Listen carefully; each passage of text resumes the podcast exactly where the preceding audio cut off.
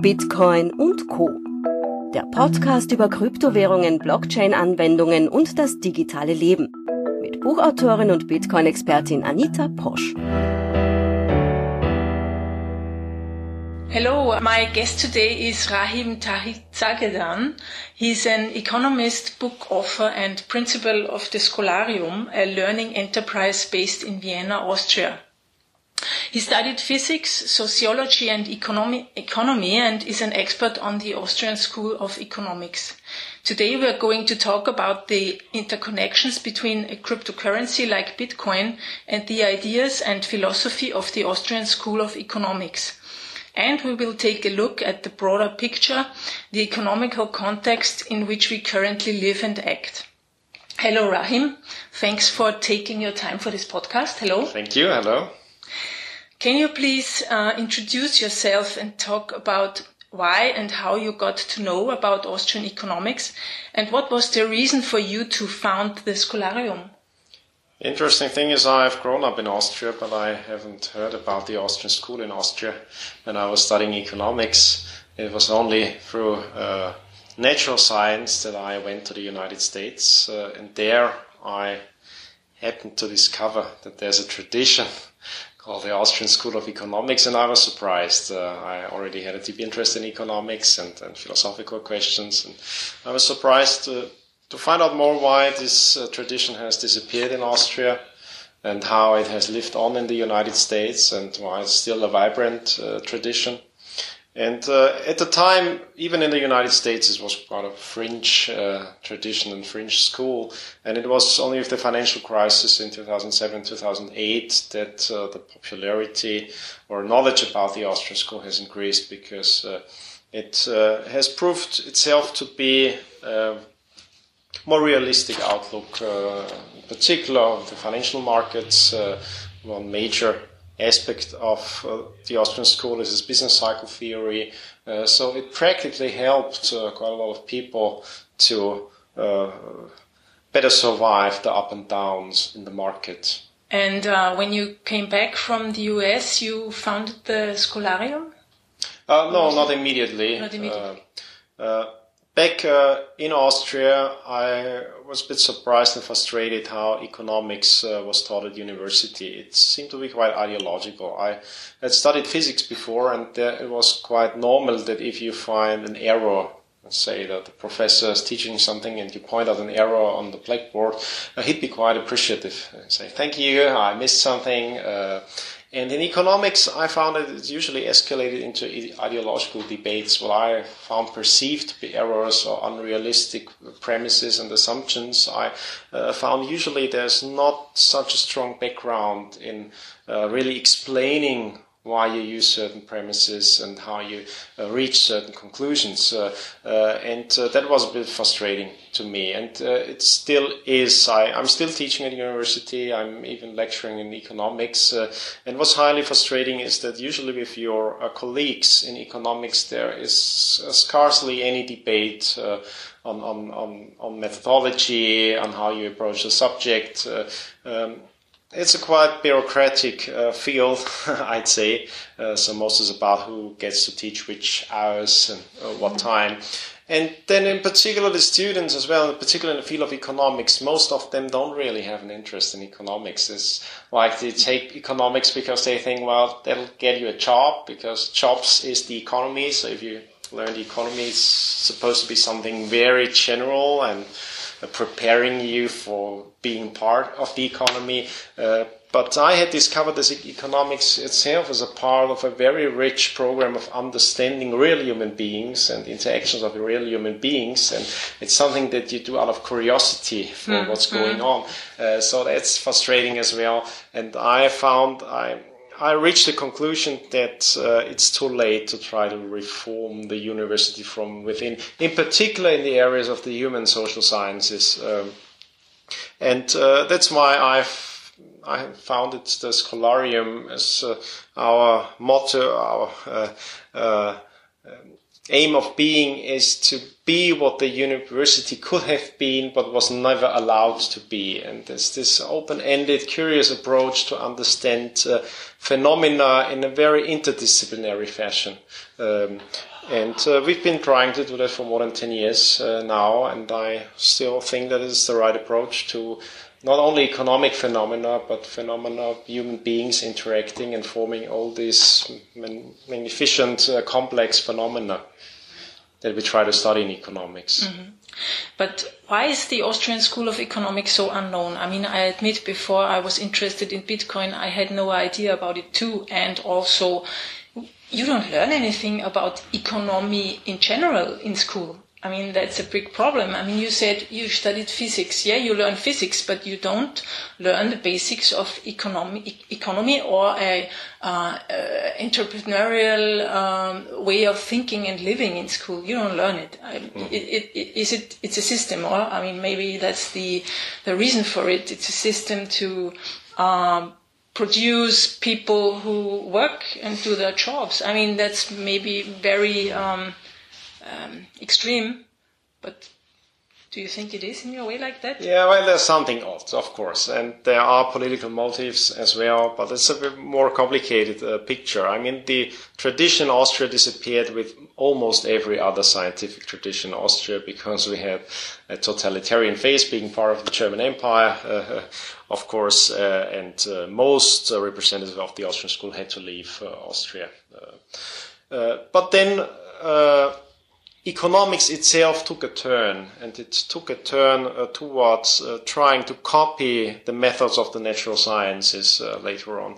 And uh, it was not copied uh, in a very good and profound way. It was rather copying the results of physics and mathematics of 100, 200 years ago, uh, because even modern physics would lead you to a more appreciative picture of dynamic complex systems. But what turned out to be more feasible was to consider the economy as if it was a static system, uh, which you can easily model using fairly simple equations, uh, and where in the end you can have quantitative results. Uh, and the need for those quantitative results comes from politics, uh, of course. You need numbers because numbers somehow seem scientific uh, and uh, there is a lot of political interest in uh, economic numbers. Uh, just uh, try to figure out if the, the, inflation rate, if it's two percent or three percent, uh, that's billions uh, of euro dollars that are really uh, on, on, on the table concerning these numbers. so there's a big political interest. And it was Schumpeter, not a representative, but a student of the Austrian school, who realized that politics needs numbers. Uh, it needs numbers to uh, legitimize and rationalize its decisions, uh, and uh, that's why economics took a turn to become a more quantitative science. Uh, and uh, it's usually econometrics, which is quite dominant nowadays. But the problem with human beings is that they don't behave like particles. It's they are living, vibrant beings uh, which are able to learn. Uh, and so, from a methodological point of view, it doesn't really make sense to treat them as if they were particles. Uh, in particular, if you treat them as if they were particles, like in the simplest physical systems around. Uh, because even in some more complex physical systems, you see a behavior uh, which is uh, uh still not predictable. Uh, you have uh, chaotic dynamics and so on. And economics doesn't even have reached this level of complexity, yes, I'd say. And with this complexity also comes the problem of instability, or so. Um, not knowing what will be the next. Nobody can uh, say what comes next. Yes, uh, I call it profound uncertainty. Uh, and uh, the interesting thing is that uh, it's only with uncertainty that you have entrepreneurship, and it's only with uncertainty that you need money. Without uncertainty, there wouldn't be need for demand for money. If you knew in advance exactly your preferences and how everything else in the in the world will be shaped at the time when you need it, you just have a direct uh, exchange. indirect exchange and the demand for money is always due to uncertainty. It's to cope with the future, which you uh, can't tell right now. You don't know which human beings will be uh, your cooperative partners, your exchange partners, uh, and so on. And so interestingly, neoclassical economics by uh, leaving uncertainty out of the picture has largely ignored the entrepreneur and has largely ignored monetary theory. Uh, and uh, I find it quite odd that I think that those are the most important and most uh, crucial features of a real economy. It's entrepreneurship uh, and money and coping with uncertainty. That's interesting. What is money in the Austrian School of Economics, or what's the definition of money? The most important thing about money is it's an emergent phenomenon. That's the starting point of Carl Menger's analysis. Is to see money not as some concrete object in the world, but a phenomenon. So it appears out of human interaction. And it's an emergent phenomenon, which means that its complexity tends to be higher than its simplest elements. So it's not just coins or something, it's the whole complex phenomenon that arises out of human interaction. Uh, and emergence means it's not designed, not necessarily designed, and not necessarily constructed by one single mind. Uh, of course, there may be single minds proposing and changing something, but the process of adaptation of something as money is a process of discovery, where a lot of individuals try something out, have their own ideas about the future, and they discover something. They discover that certain goods or certain devices uh, differ from other goods. Uh, and the main aspect of moneyness, which you would have to call it, uh, is that there are some goods which are more marketable than other goods. Uh, which means uh, if you acquire those goods, you find your uh, exchange options increasing. You have more access to more markets, more people, uh, in comparison to a certain physical good, like let's say coffee. I'm restricted if I exchange coffee with people who like coffee, uh, but there are goods which are more marketable than coffee. But in order to discover that, that's a kind of mutual discovery procedure because there's always another party which might say, no, I don't see it that way, I don't trust it. Uh, so uh, that's the interesting thing about money. It's an emergent complex phenomenon uh, and it's a discovery that is more of a characteristics of certain aspects of human action. And this characteristic is higher marketability, or you might call it liquidity, uh, but I tend to prefer uh, term marketability. It was Carl Menger's term as well. It's what he uh, discovered. There's a, a distinct difference uh, between groups of goods, not only between consumption goods and producer goods, capital goods, that what he discovered as well, different orders of goods, but there's another category of goods uh, in itself. And uh, so money is not just capital. Uh, money can be transformed into capital, but when it's transformed into capital, it loses part of the marketability and the liquidity. So that's where uncertainty then comes in and uh, creates entrepreneurship. Uh, and it's a totally different outlook onto economic phenomena, I, I'd say. I mean, one one of the biggest problems now is the massive amount of debt we have, mm. and and there's so much money around, which doesn't know where to go. And I mean, my conclusion is then people immediately want to buy things they they consume, mm-hmm. and the other people who have more money they buy property uh, and high risk investments, etc. So actually, in the middle, the people in the middle they spend their money because saving is not an option because mm. if you give your money to the bank, you lose value de facto. Mm. Uh, so um, in this world, um, where also mass consumerism seems to be the, the, the, the, holy cow in a way, you know, everybody says um, we have to grow, we need growth, um, that's the only um, way our economy and our growth um, and our wealth uh, can sustain. But I mean, in today's world, when we see what's happening on our planet, like global warming, etc., all those problems, um, growth cannot be the answer. Or this this kind of growth. What do you think? Oh yeah, that's a very complex yeah. problem. Of course, uh, it's that uh, uh, people usually not satisfied with how emergent phenomena come about because you can always figure out the world which seems to be better designed, better constructed. So there was a political process going on reacting towards what money, what people had discovered as more marketable goods.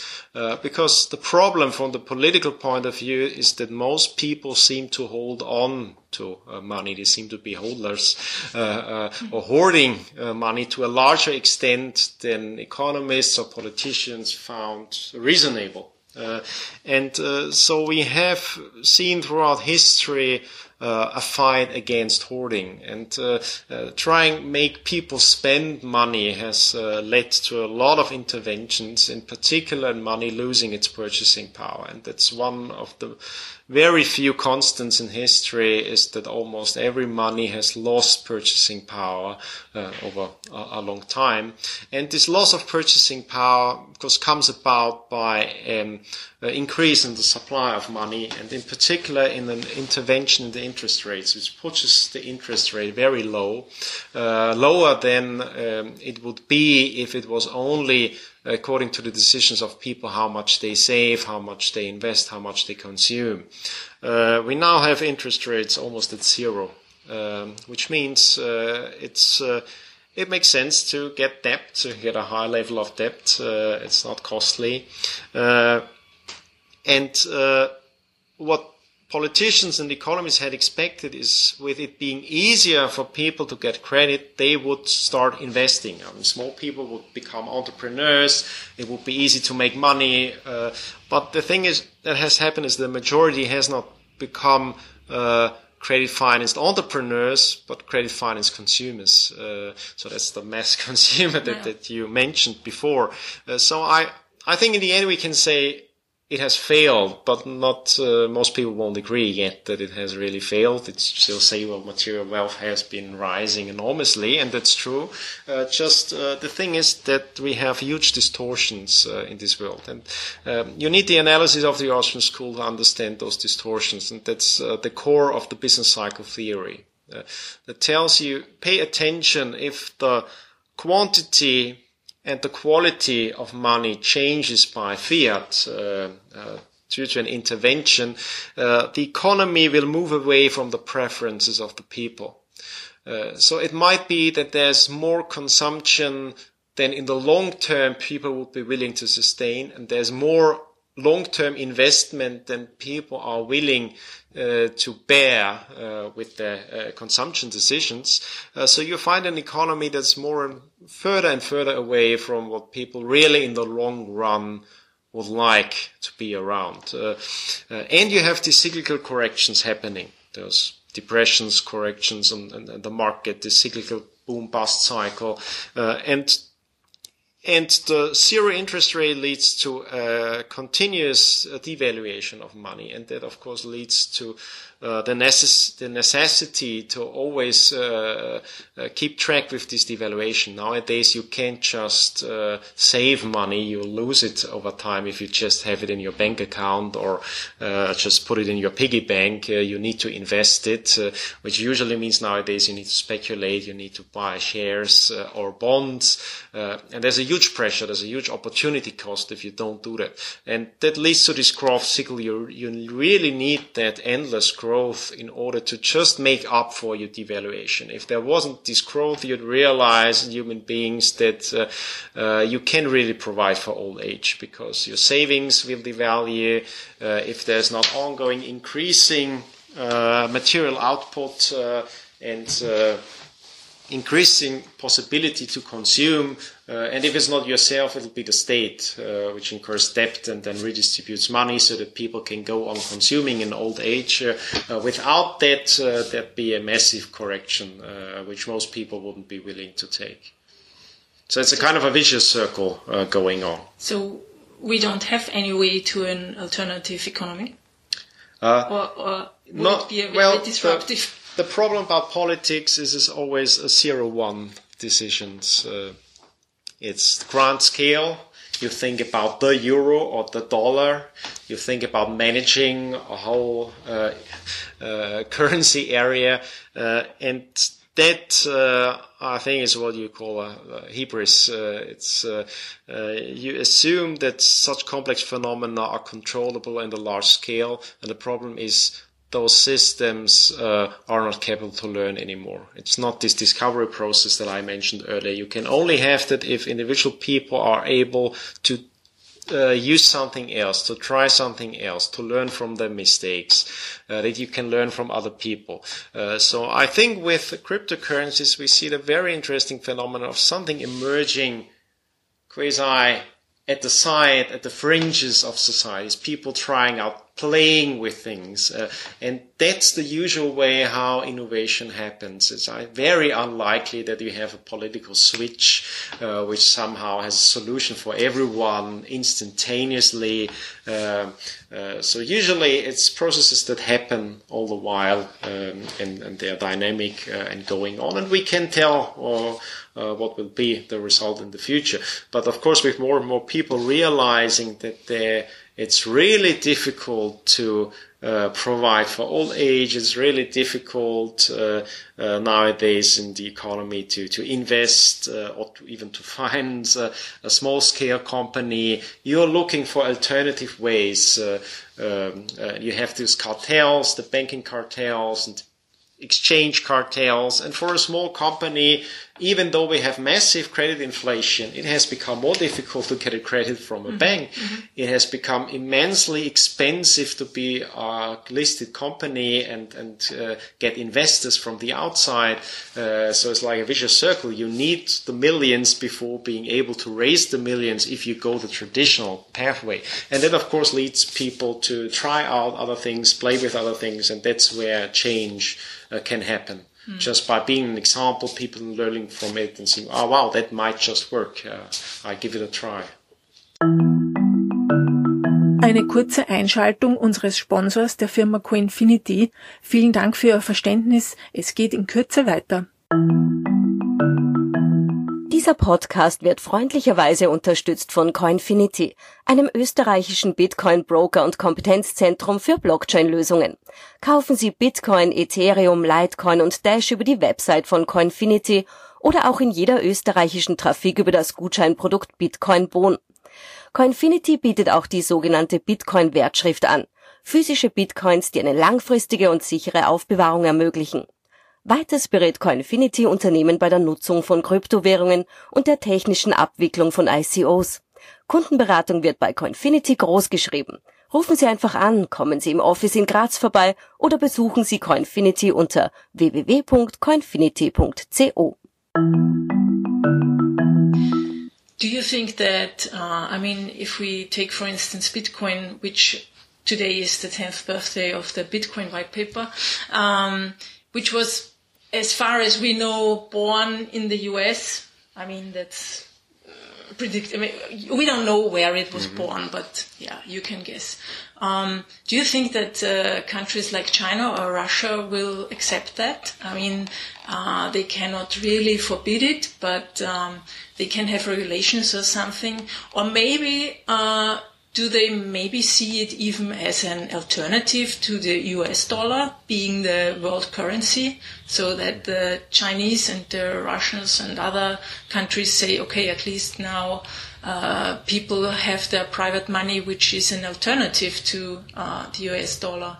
Definitely. The US dollar is the reserve currency right now, and that leads to an exorbitant privilege for the United States. They're able to inflate the amount of dollars to a much larger extent than they're capable to produce goods and services which people really want. So it's basically based, backed by a military power. Uh, and, uh, well, that's just history. It's nothing bad uh, in itself. It tends to be that there's dominant power at a certain time in history and its currency becomes the reserve currency as we had with the British pound before when the British was still a global empire and so on. Uh, and right now we're in the time of the American empire. Uh, you have to call it like that, even a value neutral way, I'd say. Uh, and potentially a Chinese empire, Russian empire would be worse than uh, what we are having. Uh, but there's quite an interest in asking the question what might be after the dollar mm. as a reserve currency.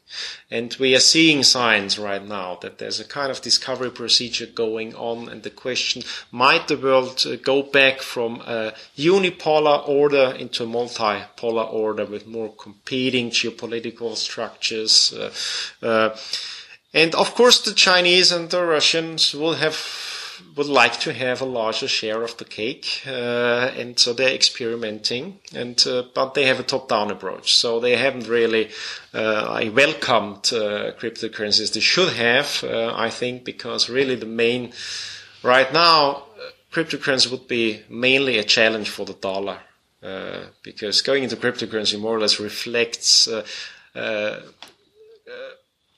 reducing trust or reduced trust in the dollar as the main reserve currency. Uh, and uh, so an alternative monetary order would have need to have different currencies or a mix of different currencies uh, and different assets maybe as well. It's possible that gold might play a larger role. The Chinese and the Russians are acquiring gold to a very large extent. Uh, but at the same time, they are interested in cryptocurrencies. And I think they are right now examining if it's possible to have a top-down controlled cryptocurrency. And that's, of course, where they're going, where they're experimenting. Uh, I think it refutes the main purpose of a cryptocurrency. Uh, because the whole blockchain idea, it doesn't make sense to have a blockchain if you want a centralized solution. Uh, that's what I think. But still, they're piggybacking on this uh, discovery uh, out there, and we can tell. Maybe people are gullible enough to buy a Chinese central bank uh, emitted uh, cryptocurrency sometime in the future, and maybe it forms part of a portfolio which is meant to replace the dollar in international transactions, maybe in oil uh, exchanges and so on. So I think that's one plausible way that they are trying trying to analyze and examine. Uh, uh, and I'm convinced that sooner or later uh, the reserve currency dollar cannot be sustained uh, forever because having the reserve currency leads to a negative side effect. It's that for a long while, it's you're enriching yourself at the cost of other countries and other mm-hmm. producers. And at the same time, you don't have to produce uh, at the amount that you're consuming. So the US is leading in consumption, but is lacking in production. And if you look at the production infrastructure in the United States, it more or less looks like a third world country uh, right now. You see the Rust Belt uh, and, and so on. And uh, that's all due to the possibility of the United States to just export dollars. Uh, uh, so people have to buy dollars not because they want American goods and services, because they need to buy resources uh, uh and so on. And if you want to buy oil today, you need a dollar, or they want to invest in U.S. bonds. Uh, it's the financial markets that gather a lot of those dollars running around and they don't have to purchase American goods. Otherwise, uh, we have totally different exchange rate, uh, may even be a hyperinflation in the United States uh, um, because they can't back that demand up by production. Speaking of backing up something, what role should a nation state play in your opinion? Um, it seems that the state as a concept to as I see it, protect and build basic infrastructure for its population is not the worst idea, but uh, ideology and personal political interests often destroy or have already destroyed the trust in the systems. Uh, how would you envision a setting in which as many people as possible could be leading a good life? Um, well, the question is if the national boundaries are still working in I mean, there was a lot of change in the economy. I think a lot of the uh, politics has not reflected the change yet. So uh, people and capital has become more mobile. Uh, so in the end, it leads to a really a hefty premium you have to pay if you're not mobile uh, because the tax system gets you uh, and you're stuck uh, more or less uh, and you have to make it up with a very high productivity uh, if you're left over and that's a, a fight which I think you can't uh, win in the end unless the states become more totalitarian. So I think there'll be a process of one place the state, the national state, trying to control more of uh, the inflows and outflows. You'd have more capital controls potentially. Uh, and uh, you'd have efforts of states to tax you globally and follow you around the globe if you're mobile person. More and more young entrepreneurs tend to become mobile. Uh, and at the same time, you'll have people react to that uh, and finding decentralized solution rather outside of the national nation state. Uh, uh, so, in the best sense, a nation state may become a kind of community of identity of people caring about something and, and uh, having something in common. Uh, it's not obvious that it'll be delimited by national borders. Uh, more or less, they're pragmatic solution to a problem that uh, um, of course, in a distorted world, in particular, uh, it's it's hard to figure out a borderless uh, globe as we have. In particular, if you have states trying to control money out of all things, uh, which leads to a lot of distortions. So, of course, the na- national state will not disappear, but we have two contradicting tendencies. The one tendency is to rather move towards a global, all-controlling state uh, uh, or kind of alliance of nation states uh, to control things which they can't control anymore on the local, national level. Uh, and uh, on the other hand, uh, you'll have reactions to that and still a kind of competition. I, I expect the geopolitical order, as I mentioned before, to become more multipolar. so that makes me more optimistic. Uh, I, I uh, I like checks. Uh, I like that it's not an unchecked development into one global, all-controlling state. Uh, uh and I think cryptocurrencies play a very important part uh, in that uh, process. because the problem with, with the nation state, it it started as not such a bad idea to have kind of cultural area, in particular German nationalism, which has turned out so bad in the end. It started as a quite benign phenomenon. You had a Goethe uh, and uh, so on, a kind of cultural movement of having more people uh, using a standardized version of the language to communicate. And you have a similar process in China, of course, with becoming more Mandarin dominated. But at the same time, you have this uh, political illusion that you can use this uh, people becoming more similar to each other and having more cooperation and a way to control them bottom down and impose uh, something on them.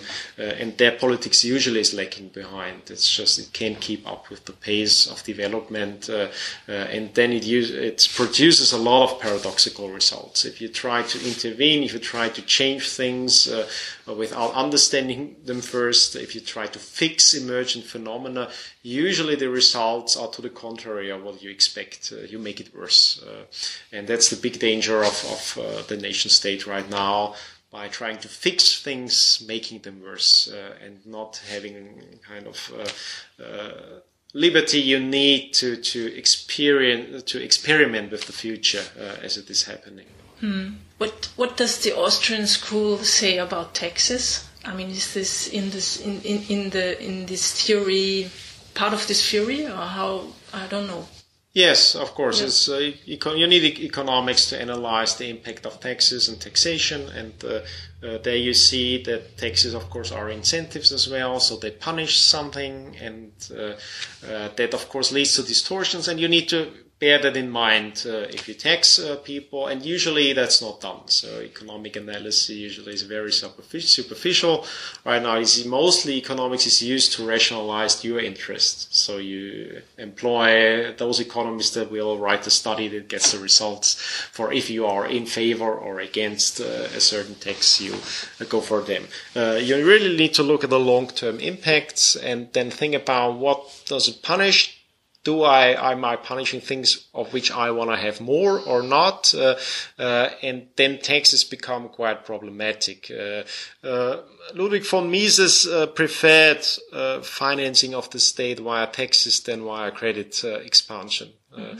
So of course, there's another problem. You can reduce taxes without redu- reducing expenses, as the United States has been doing under Reagan and it's doing under Trump right now and uh, I think that's worse than having high taxes because you have a, uh, a distortion, uh, which in the long run leads, of course, to an immense credit uh, inflation, uh, and it's now driven by the state. So I think Reagan was not really beneficial in the long run for the U.S. economy.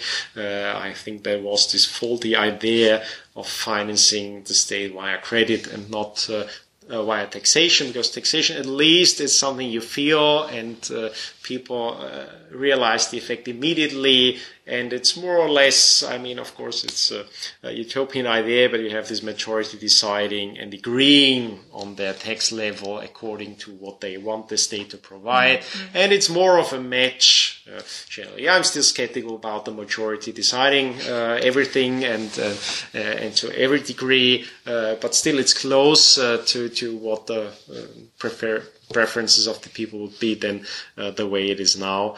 In another interview, you said uh, that it will be interesting if Bitcoin correlates with the rise and fall of stock markets or not. What would it mean if it is correlated or not? Mm-hmm. If it was correlated, there'll be bad news for cryptocurrencies because then it'll be just another uh, cyclical asset. Uh, and there is no lack of cyclical assets. What we really need are anti-cyclical assets uh, because we have an everything bubble right now. And it's the first time in history that we had throughout the last few years shares and bonds and almost every other asset increasing at the same time. Uh, and uh, then it becomes really difficult to uh, bear the, the, uncertainty of the future.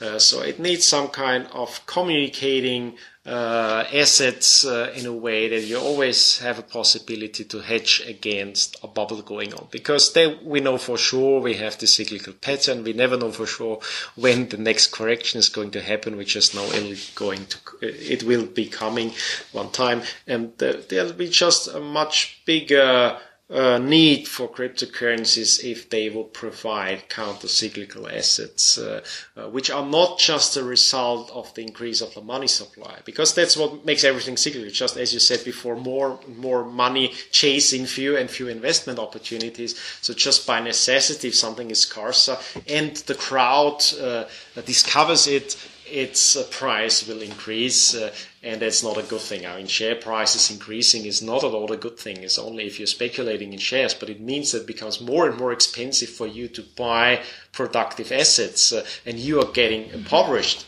you're getting poorer and poorer compared to the stock market, uh, and that's a bad thing. And if everything will just increase in price, uh, that's of course against what you want to do if you hold money. You want to provide for the uncertainty of the future when your income might uh, go down uh, and the world may change uh, and you have different needs and so on. That's why there's a real need for counter-cyclical assets and uh, uh, that's why I hope uh, that we'll see and that you can only see after a few cycles, I'd say, if Bitcoin is a correlated or uncorrelated asset. Otherwise, the hype that we had seen until end of last year would be just another aspect of, of uh, money purchasing investment opportunities. And of course, it's obvious that it was part of that. Of mm-hmm. course, there's a lot of money running around. That's why you get these huge increases over a short time. It was not just usability increasing, not just people discovering it.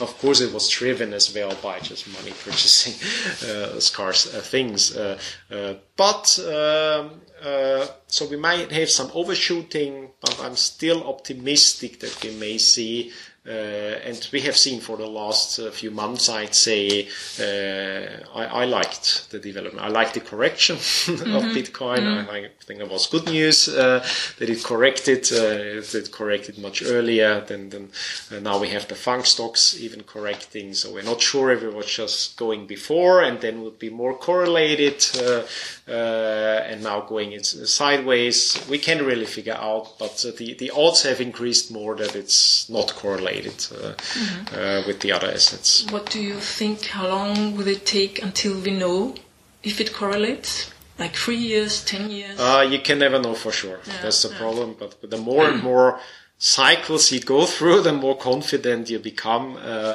and uh, so it, ne- it, needed a few cycles to realize that, that uh, bonds and shares are not used, not to be correlated, but then the last boom has proven that false. Uh, uh, so that's you may learn after 100 years that something yeah. has changed and it's not working as it used to be.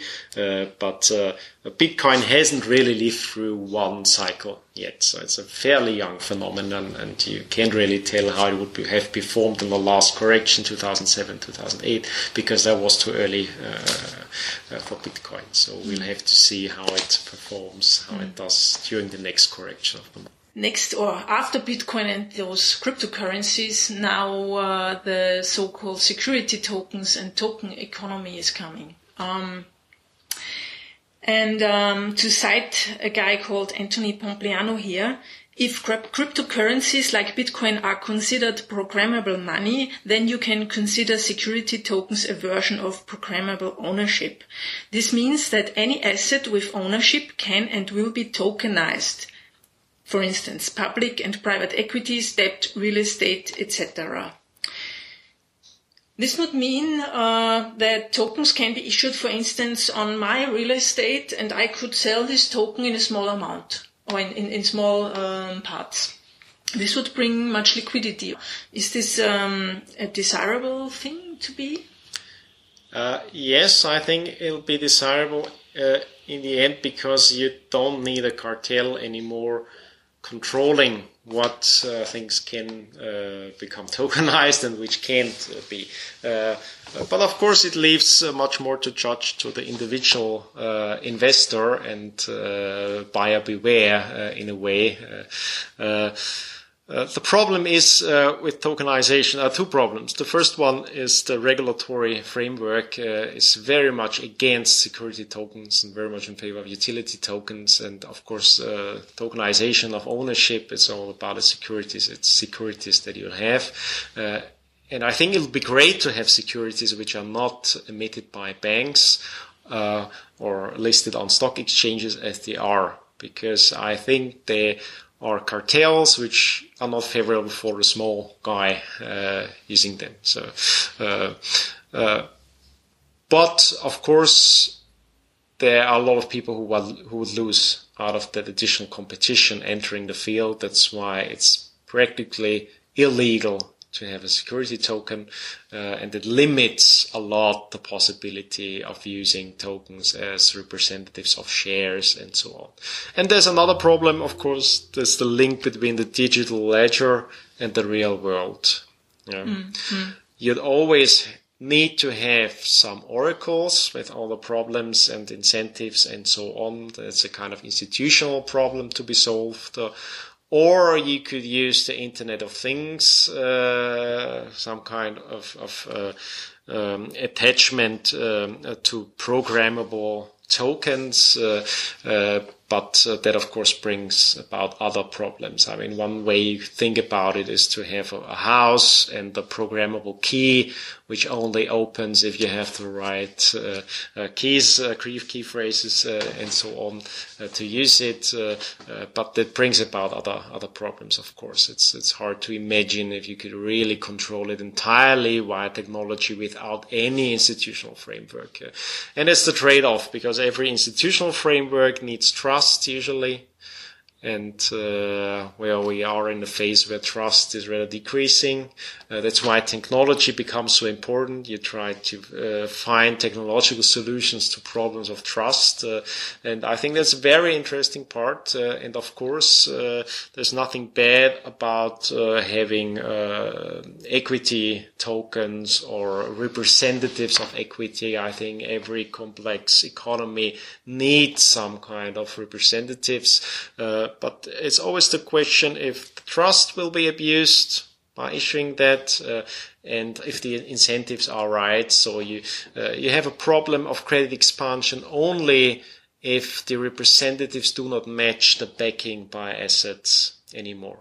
Hmm. So you abuse uh, the way that's a digital thing, and uh, you can't really track it to uh, emit more than you have. Uh, um, uh, and then it's just a token. It's not a security token. Then it's just token money. And I'm skeptical about skeptical about just token monies. Uh, they could work in very high trust small communities. There you can have an entirely token money. It's just a ledger of we agree that I give you five points, you give me 10 points later, and then it's not that important uh, uh, to, to have a security which needs an institutional infrastructure, which also means if you have a conflict, who uh, solves the conflict, who gets the money in the end, who gets the car in the end, uh, if you disagree.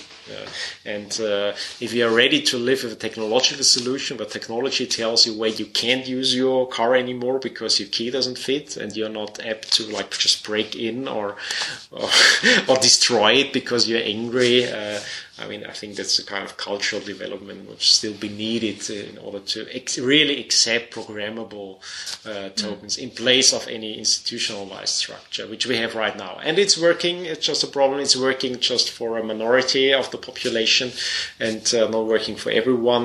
Um, and uh, uh, I'd have a hope that a more decentralized uh, solution might be more in the interest of a larger part of the population in the end. Hmm. So now that we are sitting here at uh, in the Scholarium, um, and you have many many books, um, do you have any book recommendations uh, on, for instance, the Austrian the School of Austrian Economics or cryptocurrencies, or in general for maybe you have a book you really like uh, that much that you want to recommend it about entrepreneurship or how to lead a good life because I think that's also something you learn here. Mm-hmm. Yes. Uh if you really want to understand money, the phenomenon of money, I'd recommend the theory of money and fiduciary media by Ludwig von Mises. Uh, uh, it's an old work. It's difficult to read, as most uh, old works are. It's a long book, uh, uh, but it's quite profound. Uh, I think it's still quite useful to understand monetary phenomena, even cryptocurrencies, because he offers a kind of terminology and systematic thinking about money that helps to understand even cryptocurrency. I, I'd say. Then there's a short paper by, but it's also a booklet uh, or a little book by uh, Hayek. It's called The Denationalization of Money, uh, and it's about the importance of competition in a monetary order. And I think that one was very influ- influential, even with the creation of cryptocurrencies. I think it's pretty obvious that Satoshi Nakamoto has read uh, if not only Hayek, maybe Mises as well. So I see the traces of Austrian economics quite obviously in his mm-hmm. writings and, and his, his, ideas. Uh, and then uh, you can go back to Carl Menger. It's still quite readable, even though it was written in the end of the 19th century. Uh, uh, his main works, there are not too many, so just Google Carl Menger and see what's available. There's an article, or quite a few articles, but one that has been translated to English about the emergence of money and yeah, uh, whatever you can find from him, it's useful. But only if you're into theory. Uh, I've myself, I've written a lot of books, yes, uh, I wanted which are to more, ask you, yeah, more e- easier and, and, and more up to date uh, uh, for someone to get started. Only a few have been translated to English, and in particular, the Austrian School for Investors uh, has been translated to English, and it even has a chapter on cryptocurrency, even though it's quite old, or was published a few years ago, four years ago, five years ago even. Uh, yeah, I'd recommend okay. it, of Is course. Is this the only it's, book uh, uh, translated in English? Uh, it's the one that I'd recommend uh, okay. now on economic okay. subjects. Uh, yeah, thank you. I mean, you've you've written a lot of books. When did you do this? I mean. well, I tend to write fast, but they're not. Uh, it's not too many. It's it's feasible in the so? lifespan that I had. I, I started quite early to get in, interested in, in economics and, and okay, philosophical political you? questions. Uh, oh, very early. I think age fourteen, the latest I'd say that I started reading economics. Uh, yeah. Ah, okay, okay, then yeah. It's quite a time. So thank you very much for your time and You're for welcome. the interview. It thank was you. very interesting. And um, yeah, I will uh, post the links to your books uh, in the show notes and also the other books that you recommended and also a link to the Scholarium. Thank Thanks you, Thanks a lot, Anita. Bye. Hat es Ihnen gefallen? Dann teilen Sie bitte den Podcast auf Facebook, Twitter oder LinkedIn. Wenn Sie Fragen zu diesem Podcast haben, hinterlassen Sie einen Kommentar auf der Podcast-Webseite unter anitaposch.com-podcast. Wollen Sie mehr über Bitcoin und Blockchains wissen, dann lesen Sie mein Buch oder besuchen Sie eines meiner Online-Seminare, bei denen ich Ihre Fragen auch direkt beantworte. Infos dazu finden Sie auf meiner Webseite unter anitaposch.com-akademie. Das war die heutige Ausgabe von Bitcoin und Co. Idee und Inhalte von Anita Posch, Schnitt von Katrin Eidenhammer.